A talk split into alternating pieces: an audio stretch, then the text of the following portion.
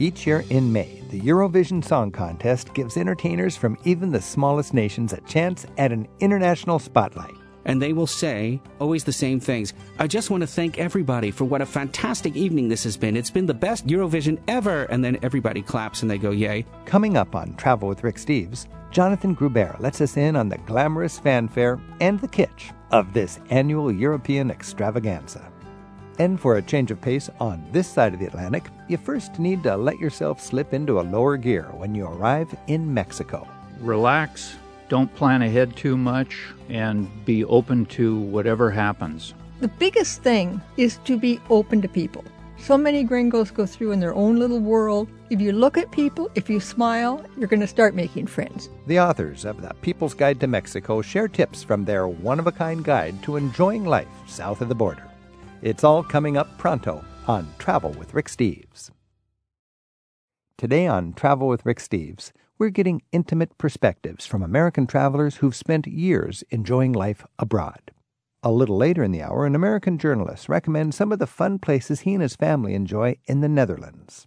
Plus, he plugs us into a European tradition that he still can't seem to figure out, even after 20 years of living on the continent we'll hear how the over the top Eurovision Song Contest makes a big splash every year in May. Let's start out with two seasoned travelers who specialize in Mexico. Carl Franz and Lorena Havens actually helped me get started as a guidebook author back in the 1970s when they started writing The People's Guide to Mexico. It's become a classic on how to travel well in many cross cultural settings.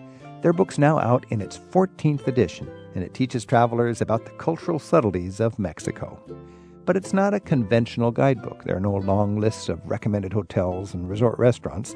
Instead, Carl and Lorena focus on helping you find your own authentic Mexico. Plus, they offer advice on staying healthy, tips for driving and camping there, and even the stories behind local customs and superstitions. Carl and Lorena, thanks for being here. Oh, it's great Wonderful to see you Wonderful to be again. here. Now, we go way back because when I first was published in 1982, uh, you guys introduced me to my own publisher. Yeah, as a matter of fact, I was thinking about that because you were sitting under the stairwell in the school where I went to kindergarten at a little book fair. That's right. And I thought, who is this guy? And why is he so excited all the time? and I still am excited because Yeah, I'm talking to. Carl and Lorena now about book publishing in Mexico. And I remember I was saying uh, I had self published for two or three editions and I was tired of self publishing. Right. And you guys said, hey, our, our publisher's looking for somebody with this spirit of travel. Yeah. And I, I have to tell a little story on our publisher who unfortunately isn't around, isn't alive to hear it. But you were a hard sell, Rick. He couldn't, I was trying to describe you and he was looking at me like I, who is this guy? well, well, what is it about your guidebook that's different? Because you're, Well- you're competing with other guidebooks, you know, that would have all the conventional listings. Yeah, so- exactly. Well, when we first did the book, first of all, we didn't have the resources, the energy, or the organization to include lots of specific places. Mm-hmm. You know, Mexico was changing so quickly in terms of restaurants and things like that. I mean, you didn't know if a restaurant was even going to be there the next time you came around next week. Mm-hmm. And and that isn't really my interest. I'm really much more interested in just the overall experience, the Mexican people, the humor, the music, the culture, all of those things that you normally find kind of as asides in a guidebook were the things that really interested me. And we were traveling at the time with our friend Steve Rogers, and that was his interest. What year was this? Well, I first went to Mexico in, in 1964, mm-hmm. and then Lorena and Steve and I returned in 69, and the book was published in December of 72. That's 40 years. Lorena, this must have been quintessential hippie time in, Yeah. in Mexico, wasn't it? Absolutely. What was that like? Well, there was the hippie, you know, movement. We were looking for new adventures. And here's Mexico, cheap and totally unknown. You know, there's no road signs. There's just, you know, it's all an experience. There's no Everything's an adventure. there is, and there's no how to. You know, and there weren't even many there weren't guidebooks that gave you hotels. Right. And I have to say, probably the real reason why there's no hotels and restaurants in our book is we never stayed in hotels. You were sleeping in your van. we were in the van, we were camping on Yeah. beaches, and with Steve to cook, who would go eat in restaurants? Hence the John Muir connection. Who uh, John Muir wrote the the what was the book? How to keep your Volkswagen alive. And we and met- we met him on the beach in Mexico. So this really was like this is like the the George Washington and Thomas Jefferson of hippie travel. I was just reading a, a listing today of um, backpacker destinations around the world and what it costs. I mean, you can you can and and you can still live for twenty or twenty five dollars a day in most of the world if you know how to backpack Exactly. and, and sleep on the beach and Yeah. picnic and, and this sort of thing. And you know, even when we do stay in hotels, because I have to confess, we do like a bed these days. But but typically, you know, in the evening, I'd rather stay in the hotel and and read a good book or maybe take a nap. And so I'll go down to the market and buy some bolillos, some Yeah. you know rolls, a can of La Sierra refried beans. They're the best, no lard Vegetarian. an avocado and go back to the hotel room and, and whip up a little, you know, get out your backpacking stove or plug in your little immersion heater and uh, make a ramen. Yeah, Well, you, you- and you can sit on the on the deck and enjoy the view and, and have, have your own picnic dinner. Yeah, right. But you know, we traveled like sort of as hippies. Right now, our partner, Sherpa, Steve's daughter, is down there in a van with her husband, traveling just like we did. I love that idea because these kids have their their cell phones and their you know their uh, internet accounts and their ATM cards and all of this, but the fundamental magic of travel, you can still have it, just like Yeah. Carl and Lorena with the People's Guide to Mexico. It's great news. I'm Rick Steves. This is Travel with Rick Steves. We're talking People's Guide to Mexico, and if you were traveling back in the in the 70s in your Volkswagen van, I'm sure you had this book in your uh, glove compartment or in your rucksack, The People's Guide to Mexico.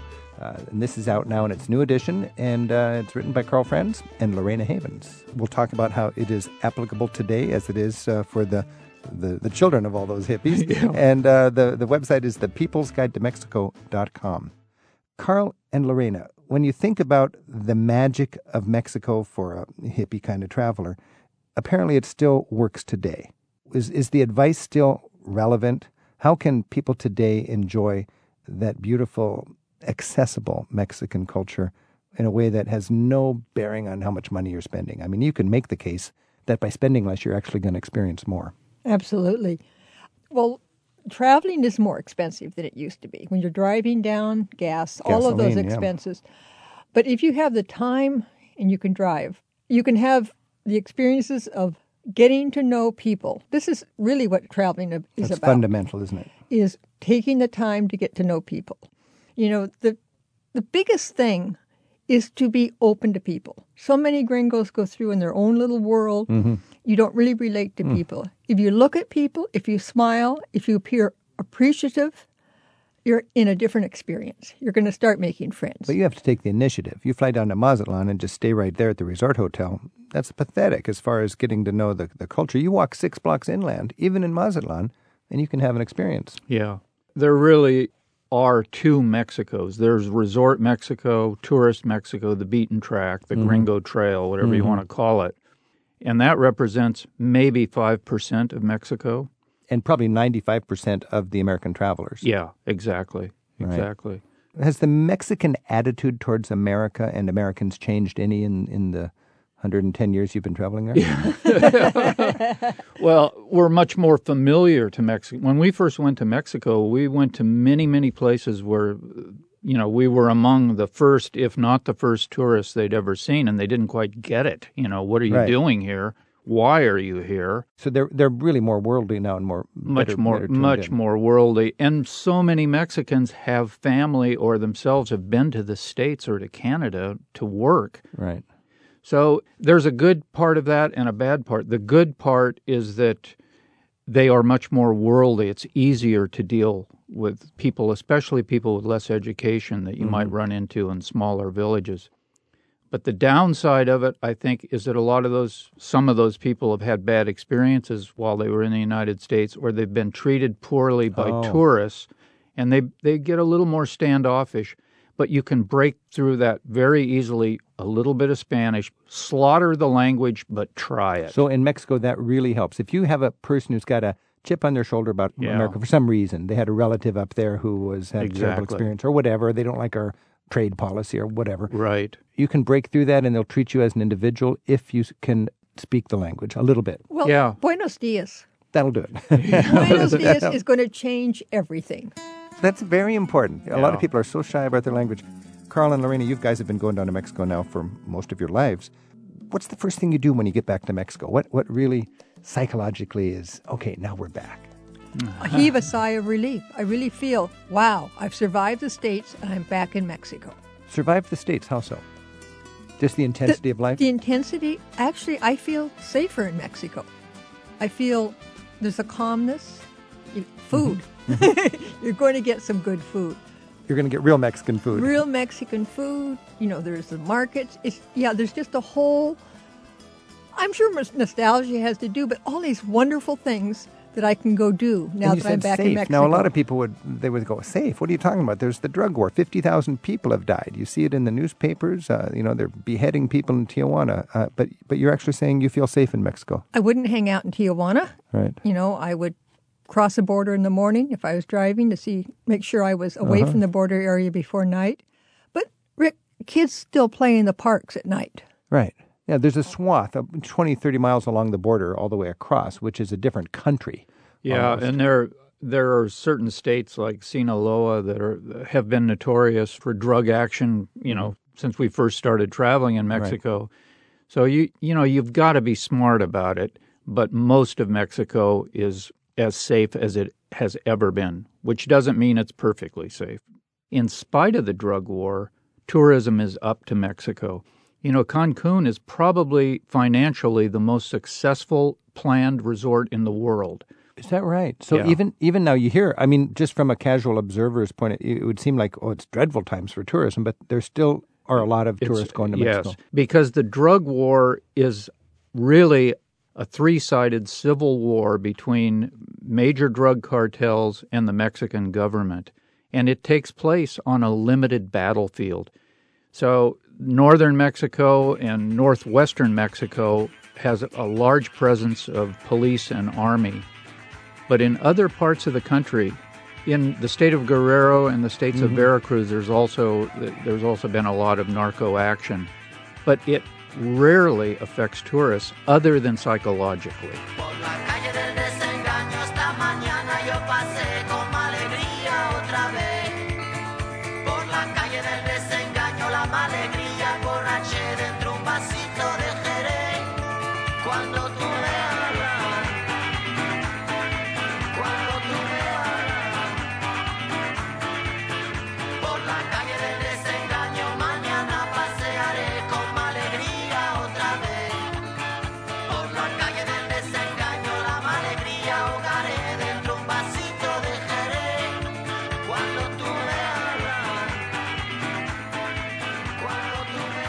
There's lots more with Carl Franz and Lorena Havens, the authors of the classic People's Guide to Mexico.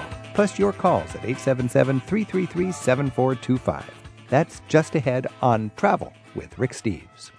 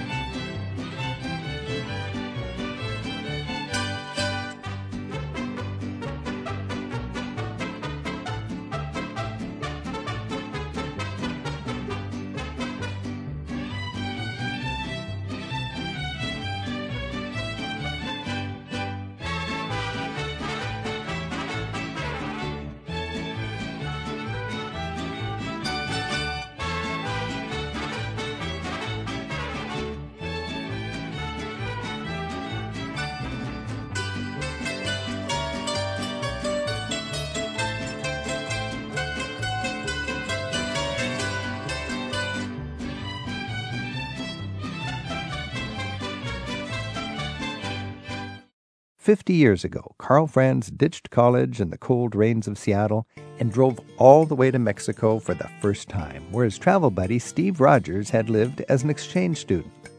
A few years later, Lorena Havens joined them on their hippie van travels across Mexico. Today, the 14th edition of their classic People's Guide to Mexico contains more than 700 pages of wisdom they gleaned over the years to help any traveler find the real joys of life in Mexico. Their website is thepeoplesguidetomexico.com. What is the fundamentals of the People's Guide, Carl? It's basically relax, don't plan ahead too much, and be open to whatever happens.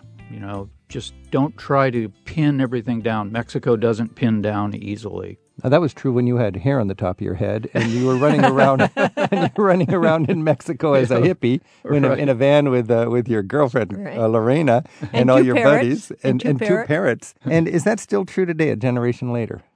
Yeah, it is true, but obviously things have changed. Like you say, for one, I've lost my hair, but uh, I haven't lost my appreciation for getting off the beaten track in Mexico. So the fundamentals of the People's Guide message is still there, even in, in our modern day and age. You just have the convenience of ATM machines and cell phones and people who are more likely to speak English. yeah, yeah, it's easier to travel in Mexico physically. There's And- the and the re- transportation is And the better. Like- rewards are, are just as good. they're absolutely fantastic. Carl, when you think of all the places you've been, you know my whole thing about back doors, finding those magical little spots where you've undiscovered and it's just your Mexico. You're not going to ask me for my favorite place, are I'll you? tell you mine if you tell me yours. what would where, where would you go to just enjoy that? What you is quintessential Mexico as far as People's Guide to Mexico is concerned? Oh boy, Rick- that's a tough You know, question. I- I It's hate- so many countries. I hate it when people ask me I that, and now I'm asking you that. Yeah, Yeah, right, So, yeah. But I mean, if it must be frustrating for you to hear people who go all their lives back to Puerto Vallarta in Acapulco. Yeah. Well, what I've always said is, you know, look at a map of Mexico and pick a pick the name of a town you don't know. and go there. Okay, the first place I went in Mexico was Topolobampo. Went to Topolobampo simply because of the name. Fun name. And so we chanted Topolobampo, Topolobampo, all the way to Topolobampo. We got there, we had a shrimp cocktail, and we left. It was great. Wherever you go, there you are. Yeah. There Yeah. you go. You know, Rick, we went down on the train when it used to run, and one of my favorite places whenever we did was the town of Zacatecas. No one goes to Zacatecas. It's an old colonial town. Mm-hmm. We always would get off, spend the night on the plaza if the peso was really low, away from the plaza if it wasn't. It's See just what- any town, Mexico. What's it called? The the town. Zacatecas. It's fun to say. Like uh, what was your other town? Right. Topolobampo. Topolobampo. I mean, Yeah, I, right. there's a place in Italy called Poggibonsi. Or And I just go- Coatzacoalcos. There's another one. That's a good one. Good mm. shrimp cocktails there too, by the way. You know, somebody said your book is a great guide to India and the developing world as well Yeah. as Mexico. Yeah. I think that's one of the greatest compliments for a guide. We Now, thought so too. When somebody Yeah. says that, what does that mean? I think there are universal, if you want to, I mean, this is going to sound very wise, but there are universal truths about travel. And that's hopefully we touched on that. But Rick, just one thing you talk about like going to Mazatlan. You have a hotel, you have a place to stay. You can get on the bus and do day trips. Talk to people, find out, talk to the people in the hotel. Where do mm-hmm. you live? Where's your family? Oh, take a day trip, go for a couple hours, eat lunch, walk around, check out the market, check out some stores, come back to your hotel. Do that two or three times, and you're going to travel differently. That's like Mexico with training wheels, and then someday you can take those training wheels off, and you got Exactly. Zop- Zopapongo, or what was the name? Topolobampo, Rick. Topolobampo. I'll write that on the back of your hand. I'm Rick Steves. This is Travel with Rick Steves. We're speaking with Carl Franz and Lorena Havens, the authors of The People's Guide to Mexico, a, a guidebook that, if you're not uh, from my generation, you may not know it, but this book was the book back when I was a, a backpacker. And, and it's so exciting to have Carl and Lorena right here talking about the magic of Mexico living on even in our post hippie age. The spirit of that book is alive and well. Our phone number is 877 333 7425. And Meredith is on the line in Chattanooga, Tennessee. Meredith, thanks for your call. Hi, thank you so much. Ah, thanks for calling. Do you have a, a comment or an idea to share with uh, Carl and Lorena? Yes, I question. Um, I am a Spanish major at my university, and I'm looking for places in Mexico where I can actually speak a lot of Spanish, but are still safe. Because I've heard that resort towns are usually safe, but I don't know how much you know Spanish is spoken there. And I didn't know if you had any suggestions for places like that. Uh, Hi, Meredith. This is Carl. I wouldn't discount the idea of going to a resort town if you're more comfortable there, especially if it's, you know, if it's your first trip and if you're a single female, that, you know, that's certainly a reasonable idea. But remember that every resort town is supported and serviced by thousands of real, genuine Mexicans who only speak Spanish. For example, Lorena and I wrote a small privately published book in Puerto Vallarta, and, and we were living in a hotel, but we hung out in what you might call the Mexican area of town, where the food was cheaper and better, and the conversation was 100% Spanish.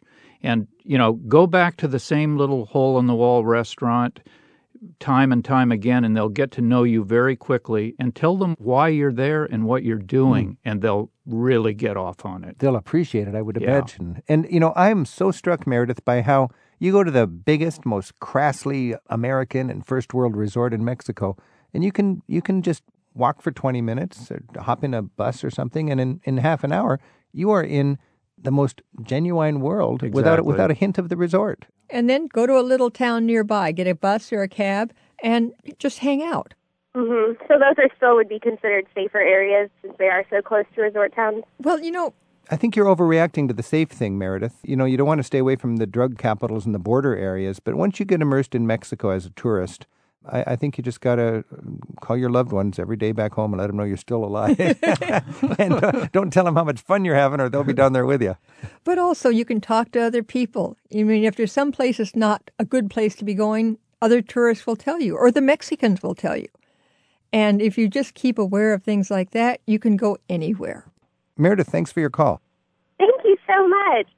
You have some very good common sense tips for, for safety avoid drugs and drinking scenes. Don't drive at night. Be nice to cops and soldiers. Yeah. And relax. And if anybody hassles you, just smile and don't say anything. And that, is that the same sort of wisdom that you got out of all your gems back in the 70s? Yeah.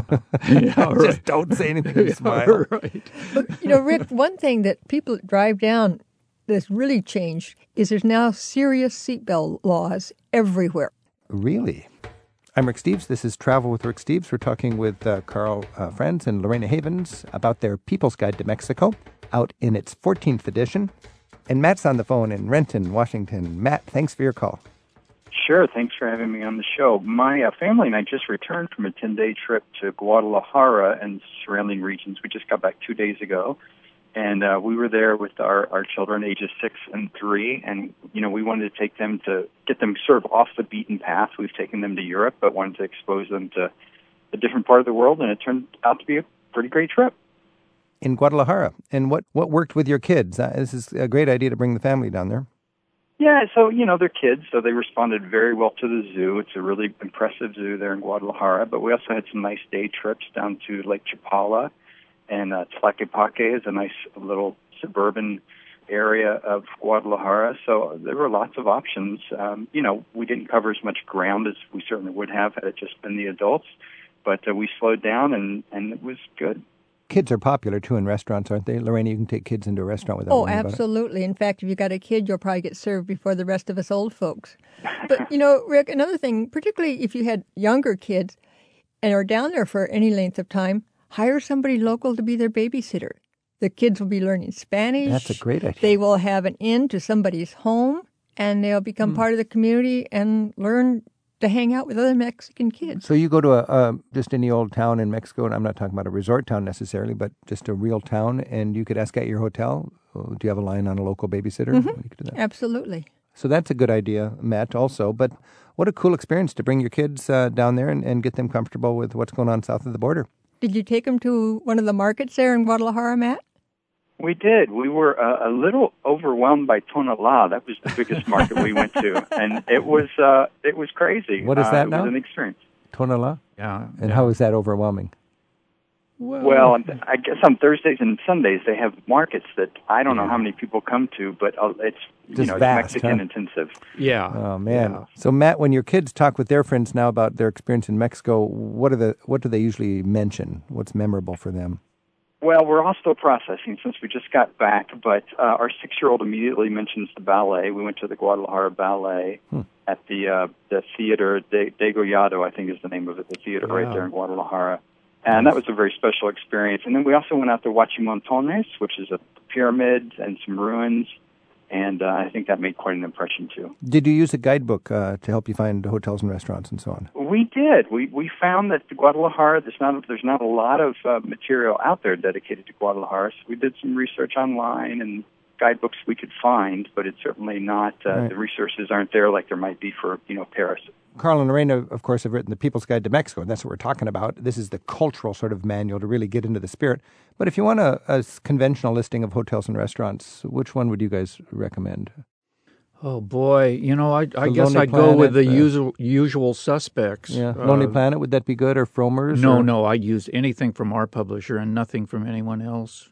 Moon, the Moon Guide, the Moon Guide to Mexico. You're a good man. Seriously, would you have it? Would you use the Moon Guide? Is that a good one? yeah. yeah. So the uh, the Moon Guide to Mexico. To be quite honest, I don't use those guidebooks, but of course, yeah. A lot of a lot of our A lot of people. I mean, they're there- popular and they work. And by the way, I want to mention that Matt brought up a good point from the previous caller. I would suggest Guadalajara. Lorena and I lived near Guadalajara for a few years, and that is a largely unvisited city. There's Hmm. a significant population of Canadians and Americans in the region, Mm-hmm. but Guadalajara is a quite a large, interesting city and doesn't get much Hmm. tourism. So if you want a Mexican immersion, there you go. And a springboard from there to the Colonial And there's Circle. so or- much in the vicinity. Isn't the Colonial much. Circle nearby there? It's in the colonial, what I would call the colonial Circle. So you could yeah. fly into there, do that city, and then pick up a car and do the Yeah, or Circle? fly into Mexico City and, and take a fast bus or Right. you know right to Guadalajara. You know, renting cars is not that easy in Mexico or cheap. So what would you use the buses? I would use the first class buses. Uh, I forget the line. One of them has only like one row of seats on one side. Really? I mean, you're talking Wow. luxury. And then once you're in a town, hire a cab. Yeah. Because For the day. you could use a take a lot of taxis before you'd cover Oh, the cost of a car rental. Yeah. Very good point. Thanks, Matt, for your call. Thank you. Shelby's on the line in Charlottesville, Virginia. Hi, thank you so much for taking my call. Yeah. Um, seeing as Mexico is such a a big draw, you know, it has the resort draw for tourists. Um, oftentimes, seems that the tourists go from airport to resort, you know, with a blind eye towards the poverty that Mexico has. And I'm just wondering if you find that Mexicans have sort of a resentment towards these tourists, or if they're happy that they're bringing money into the country. No, I don't sense resentment at all. In fact, I remember a quote that really struck me quite touching. A guy working, a Mayan working in Cancun, as a matter of fact, and uh, and he said, "We survive on our wages and we live on our tips." And and Americans are considered the most generous tippers in Mexico by people I know who work in, in the service industry there. So, on the contrary, you know, there there is a great affection for everything American, but it's mixed with kind of a resentment because so many Americans look on Mexico as a third world country.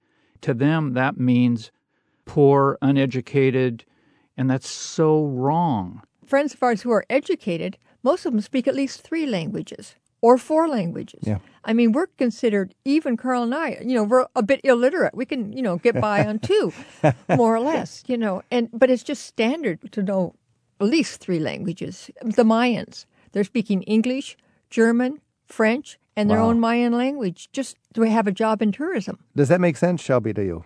Yeah, absolutely. It's, I, I definitely agree. It's it's an unfortunate thing that we have that that feeling about Mexico and Mexicans, but it does seem to be there in some certainly American tourists. And I, th- I think if you travel with the spirit of Carl and Lorena's book and actually hang out in this main square and and uh, eat and drink and party with local people instead of uh, going to these uh, resorts that are cloistered off and have your little stretch of pristine beach swept free of local riffraff and a plastic strap around your wrist so you can get margaritas without spending a, uh, any of the local coins. That just isolates you from Mexico, and, and you come home not learning about Mexico, arguably. Yeah. I, I just read, in fact, uh, this morning, because I read the Mexican newspapers on the internet every day, that uh, if you look at publicity for Cancun, you usually don't see the word Mexico mentioned. They're selling Cancun as a Caribbean destination. Oh, that's very telling, yes. Shelby, thanks for your call. Thank you very much. And Carl and Lorena, we've been talking about having that intimate experience, not dashing off to the resort and making sure you don't, uh, you know, get your fingers dirty, but how to really immerse yourself in Mexico. And I was enjoying you had a, a list of experiences in, in your book and uh, different ways, just humble, simple ways where you could go to any old town and have an experience. Can you share some of these uh, ideas, simple ways where anybody can really connect? Well, one thing I always like to do is when I get talking to a woman, ask her, like, what's her favorite meal? How do you fix it? Perfect. Just yeah. in a casual conversation, what do you do? And then if you get to know them at all, join them for fixing a meal. And then, of course, you get to eat. Your family's relating to their family or as an individual. And that's realistic. You It- become friends. That's realistic. Anybody could have that experience. You don't need to be Lorena Havens, who's written a guidebook. You don't have to be, even speak Spanish. You can go down there and have that experience Absolutely. if you strike up the conversation. Carl. Yeah, you know, Lorena and I don't like to move around quickly. So typically, if we'll find a nice little cheap hotel, we might stay two, three days or a week. I like to go to the same little coffee shop or the same corner store and sit. Usually, there's a chair. You sit in the corner and you kind of become a temporary local. You don't even have to say anything, but people will be curious. Hey, what are you doing here? You know, they'll they'll see if you first of all, do you speak any Spanish? A lot of people speak a little bit of English. Right. In fact, that's where I learned most of my Spanish was sitting in a local tienda, a little mom and pop store, and I did that for 6 months. And it was And cheaper and better and easier than any language school I've ever tried. Beautiful. Yeah. And you also wrote about just challenging people to spend an afternoon in a beachside restaurant. Yeah, Let right. the whole day go by. Eat eat your way through the whole menu. Do it by- Mexican style. I call it Seafood Sunday. Yeah, where you go in at 11 o'clock and you camp and you don't leave You until the sun goes there. down. I want to do that. That is what I'm going to do next time I go to Mexico. I'm Rick Steves. This is Travel with Rick Steves. We've been celebrating Mexico with the authors of The People's Guide to Mexico, Carl Franz and Lorena Havens. Thank you guys so much for uh, sharing your beautiful philosophy about traveling in Mexico. Thank you. Thanks, you. Rick. Great to be here. I love that idea. Seafood Sunday. Vente mamacita, hoy te quiero invitar un caldo de mariscos que voy a preparar. Todos los ingredientes yo los voy a poner, con tu linda boquita te los vas a comer. Ya puse el abulón, el pulpo y el ostión, y después del caldito te arrimo el camarón. Ya puse el abulón, el pulpo y el ostión, y después del caldito te arrimo el camarón. Share your own tales of Mexico or anywhere you've been. There's a web board for your comments in the radio section of ricksteves.com. Our next stop is the Netherlands, where journalist Jonathan Groubert has a good view of trends in Europe, including the glitzy pop music extravaganza known as the Eurovision Song Contest. It's travel with Rick Steves. The contest that propelled pop artists like ABBA, Brotherhood of Man, Katrina and the Waves, and even Celine Dion into international stardom is gearing up this year from Copenhagen in Denmark. Much like how American Idol has made a splash on U.S. television, in Europe, the Eurovision Song Contest is viewed by millions every May. It gives singers and bands the chance to become household names across Europe, even though most of them remain completely foreign to us on this side of the Atlantic. This year's semifinals are scheduled for May 6th and 8th, with the finals on May 10th. American born Jonathan Groubert has lived in Holland for more than 20 years. For most of that time, he's reported on European culture for Radio Netherlands. He joins us right now on Travel with Rick Steves to fill us in on how Eurovision fever is playing out and to share some of the other cultural treats he and his family enjoy from their home base near Amsterdam. Jonathan, thanks for being here. It's great to be here. Jonathan, every year in Europe, there's this Eurovision contest, and we don't have anything quite like that in the United States. Can you tell us what this is? They don't have anything quite like it anywhere. Uh, it's called the Eurovision Song Contest, and it used to be just the countries of Western Europe, but now they've opened it all the way to Azerbaijan and Israel's even in it. It's all these different countries have basically a competition. They deliver a singer, they have two rounds, people get knocked out, and then the finalists all end up in one big blowout. And uh, the winner of the previous year gets to host it that year. And it's just, I mean, I think at one point it probably started off as an actual song contest or a song festival. but now it's just turned into this gigantic mega kitsch festival that you don't want to miss because you just cannot believe some of the things that people are willing to do to win this thing. So is it kitsch musically, like you have that um, Schlager, that, that syrupy German folk music, or what's, what's kitsch about it? It is kitsch in every imaginable way.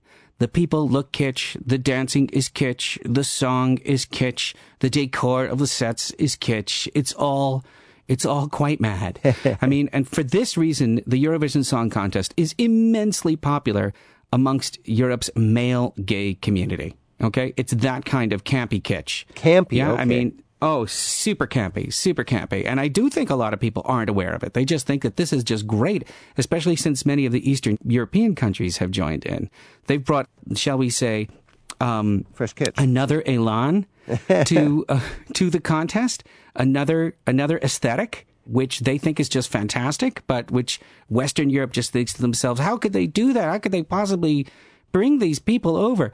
And what's also really interesting about it, this is one of the most interesting parts about it, is that it's immensely political. It's geopolitical. I'll give you a perfect example, right? When the Norwegian Act comes on, guaranteed Sweden, Finland, and Denmark are going to give the most points to that act. And the same thing goes with the former Yugoslav states.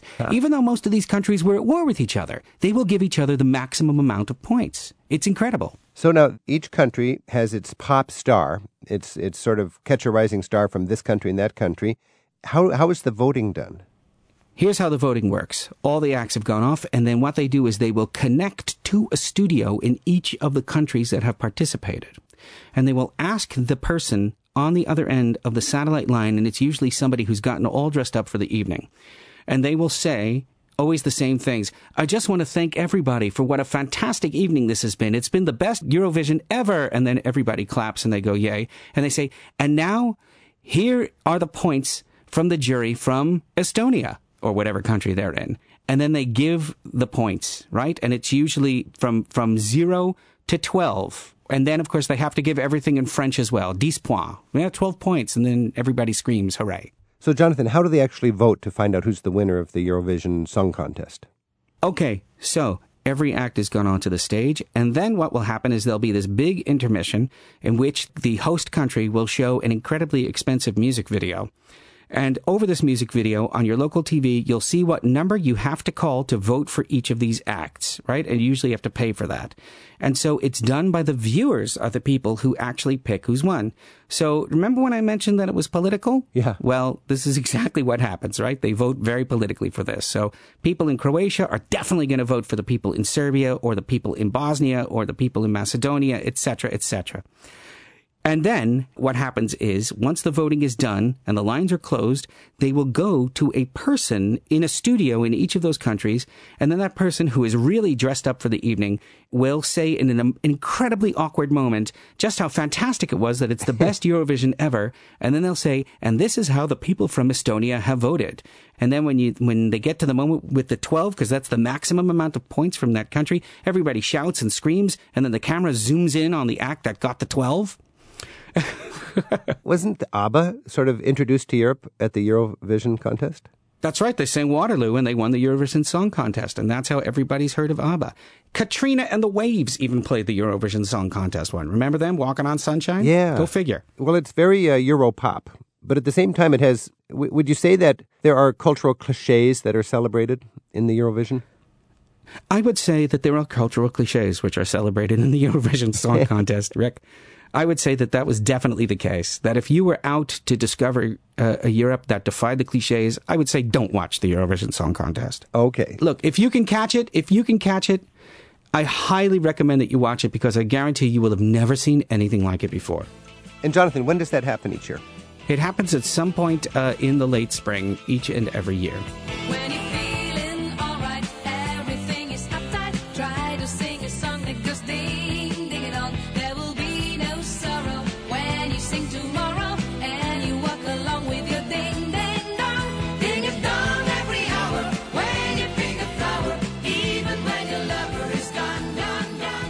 I'm speaking with Jonathan Groubert. We're talking about uh, kitsch in Europe and Dutch culture.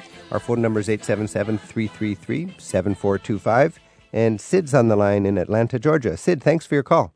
Thank you, Rick. Um, I am interested, particularly uh, as someone who grew up in the what's called the Low Country of South Carolina. I think there's an affinity for people who can reclaim lowland and really make a wonderful uh, country. I'm thinking about a trip to the Netherlands soon, and it's going to include beer drinking and biking, diking, cheese. Give me some thoughts, if you would, Jonathan, on some of the places maybe that uh, I wouldn't get. Um I want to be really true to the to the countryside. Give me some ideas about where where I should head. Well, okay. Well, I mean, when you get to the country, tourism there is incredibly well regulated. So I'm going to give you, I'm going to tell you two things that most people miss, but that are really, really worth doing. Okay. The first one is very close to Amsterdam. It's a place called Marken. And Marken is a former island out in a small sea just to the north of Amsterdam. And it's really worth going to simply because it's usually not busy and it looks exactly like a Dutch fishing village used to look through the golden age in the 17th century all the way to the beginning of the 20th century before the country really industrialized. It still looks fantastic. Okay. Just so you know, Sid, that's Marken, M A R K E N. Okay. And that's just like less than an hour north of Amsterdam. A lot of people go to Volendam, and from Volendam you can catch a, a little boat, uh, just a cute little boat that ferries people over to Marken, and you get this very romantic approach to the island that the island town that that Jonathan's talking about, and it is idyllic. I was just there wandering on the back streets of Marken.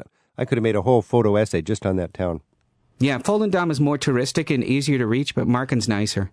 for sure. So the second thing that I would advise to you, Sid, is that you go to something called the Kruller Muller Museum. And it's tougher to get to because it's in the center of the country. It's about an hour and 15 minutes out of Amsterdam. But what it does is it's a big open air park.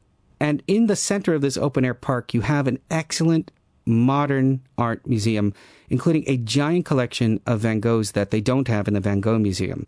Ah. And it's it's just amazing. And also there's an open air around this museum is an open air museum that's filled with statues and all kinds of giant moving objects. And, you know, it's even good for kids, believe it or not. And to get there, you take a bus, you go outside the park, and then you take the free white bicycles that they have there, and you bike about a mile or so to the museum, and it's super fun to do. And that's why I really recommend that people go to the Kröller-Müller Museum. You know, that was one of the uh, very innovative uh, sort of things was having those free white bikes scattered all over the park. So when you get there, you hop on a bike and you just roll around. And as Jonathan said, you got a great chance to see uh, Van Gogh in a, in a beautiful environment. And the open air folk museum there at Arnhem nearby. The, the Dutch just have a wonderful heritage to share. And if you go to the open air folk museum when you're out there near Kröller-Müller, uh, the open air folk museum should be seen sort of in partnership with that. It's just a couple miles away. You can visit all of the historic buildings. You, you can see paper being made the traditional way. You can see windmills working. And uh, I just thought it was the wonderful sort of culture on a lazy Susan for experiencing the Netherlands. So once again, Kroller Muller Museum, K R O L L E R M U L L E R, and the Open Air Folk Museum nearby in the town of Arnhem, A R N H E M. I am thrilled that I've gotten advice from such experts. Have fun, Sid. Okay. Boy, Jonathan, it's fun to, to hear your take on this because I would imagine a cool thing about raising a family, you've got a five year old and a 10 year old, is you've got all these great sites within an hour of Amsterdam, uh, like Marken or Kröller-Müller. What's another example of some fun place you'd take the kids? Oh, well, if you're going to be in Amsterdam with kids, then you shouldn't miss the Science Museum, Nemo, which is really an excellent science museum by any standard. It's a world class museum. And in there, they also have this great cause and effect act, which is the best thing. You know, it's basically one thing knocks over another thing, but they've managed to stretch that out for a solid 10 minutes. It just knocks things over. Bicycles are falling over and giant balls. And, and it's totally worth going to. And it looks like a giant green ship. And it's just a short walk from the train station in downtown Amsterdam. You know, uh, Jonathan, I was cruising around the countryside, actually heading for Marken, which you just recommended with a Dutch friend, and we stopped in a little town and we had, I think it's called Kibbeling. Mm-hmm. Sure. That's, I would think, if you got kids. I mean, if you like fish and chips, Kibbeling is the best fish and chips I've ever had. Kibbeling is, is my son's favorite food on earth. He's like a skinny 10 year old kid, but he can knock back like huge, vast quantities of that. And what it is, it's small chunks of various kinds of unidentified whitefish, which have been breaded and deep fried. And then salted and usually served with some kind of creamy garlic sauce. Oh, yeah. It's really good. Any little cute little town or tourist attraction or roadside stop or little port, you can find a stand selling kibbeling, and that is your fun, kid friendly, I think, uh, lunch. Yeah, I agree. We're speaking with Jonathan Groubert. Jonathan and his family have lived in the Netherlands for over 20 years. He's a journalist, former host of The State We're In on Radio Netherlands. Jonathan, I was just driving over the huge uh, dike system there at the Rhine Delta, where the Rhine hits the Atlantic. Just awe inspiring what the Dutch have done to, to build up the levees and so on. And I understand that the Dutch are investing a lot now in anticipation of rising sea levels. Get us up to speed on, on uh, the impact of global warming on the Netherlands and what the Dutch people are doing in response to it.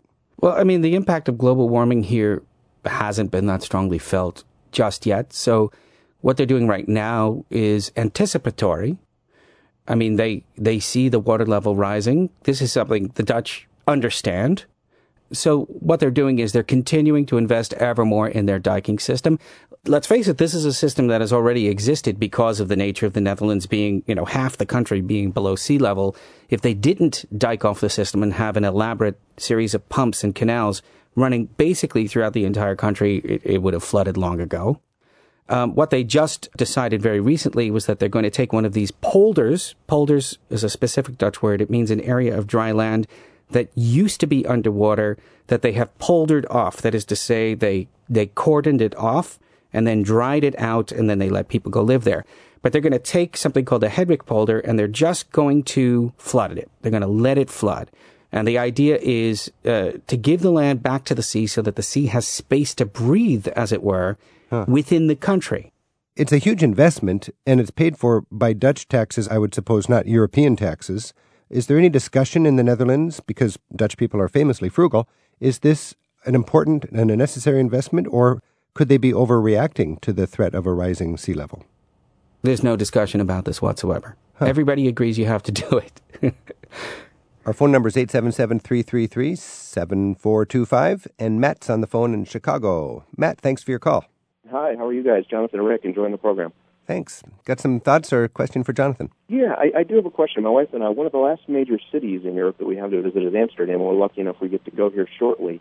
And in doing our research, we like to do a lot of what I think most of your listeners, Rick, like to do is, is find the back alleys and shop with the locals, hit some of the coffee shops, um, visit some of the pubs in the evening to meet some of the locals and really get a feel for the city. And in looking into and investigating some of our options, I kept running into a term that I really have yet to get a good definition of. So I don't really understand it, and, I, and you'll excuse my pronunciation, but I think it's Gezelligheid or Gezelligheid. yeah. So I guess the, the question I have is, can you define that so I have a little better idea of what that actually is? And two, do you have places around Amsterdam or side trips that really exhibit this Gezelligheid well? Okay, well, gezelligheid is this term that Dutch people claim is completely untranslatable. I, I disagree. I mean, it just means like something that's warm and cozy and has a light atmosphere. That that's how you translate it, you know. And it's pronounced gezelligheid. Go on, say it. Gezelligheid. Gezelligheid. Gezelligheid. Yeah. So yeah, and the Dutch people uh, very often say the word gezellig. In fact, I'd say they'd overuse it to the point where it's for me kind of lost meaning. But anyway, I don't want to take away the romantic idea you have of it.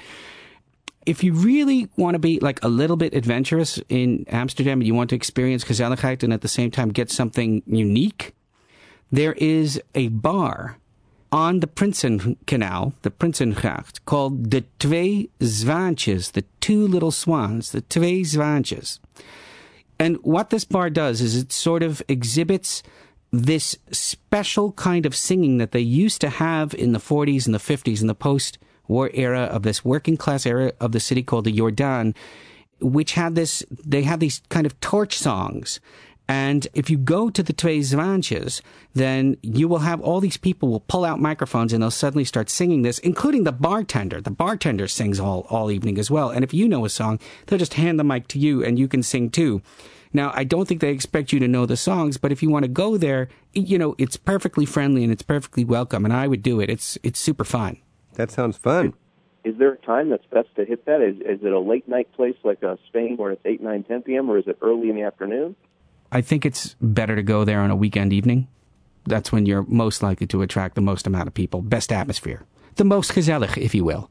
You know, I was just in Delft. I, w- I just was there this last summer, and I found Delft. I'd been there before, but I never really appreciated it. It's got canals, it's got flower boxes, it's got, you know, every restaurant seems to have a, a little barge parked out in front where they have cute little tables where people can eat on the canal. And the main square is so cute and cozy with its spires that are tilting a little bit as the polderland settles. And I just felt the whole town of Delft was, was very gezellig. Yeah, it's like a little postcard. Yeah, Delft's really gorgeous. Matt, thanks for your call and have fun on your trip to the Netherlands. Thank you. Looking forward to it. How do I say gezellig again? Gezellig. Gezellig. I got to get my Dutch ready.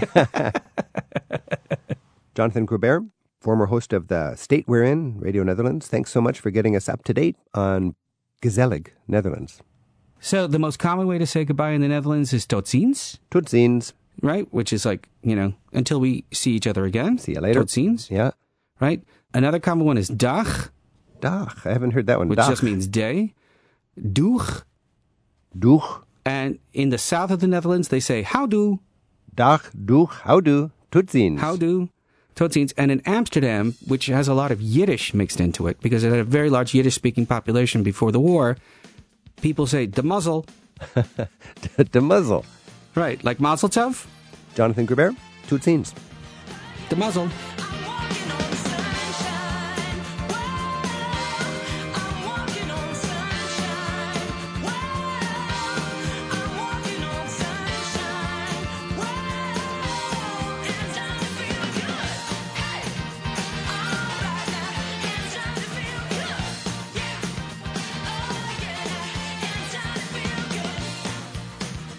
Travel with Rick Steves is produced at Europe Through the Back Door in Edmonds, Washington by Tim Tatton with Sarah McCormick and Isaac Kaplan Woolner.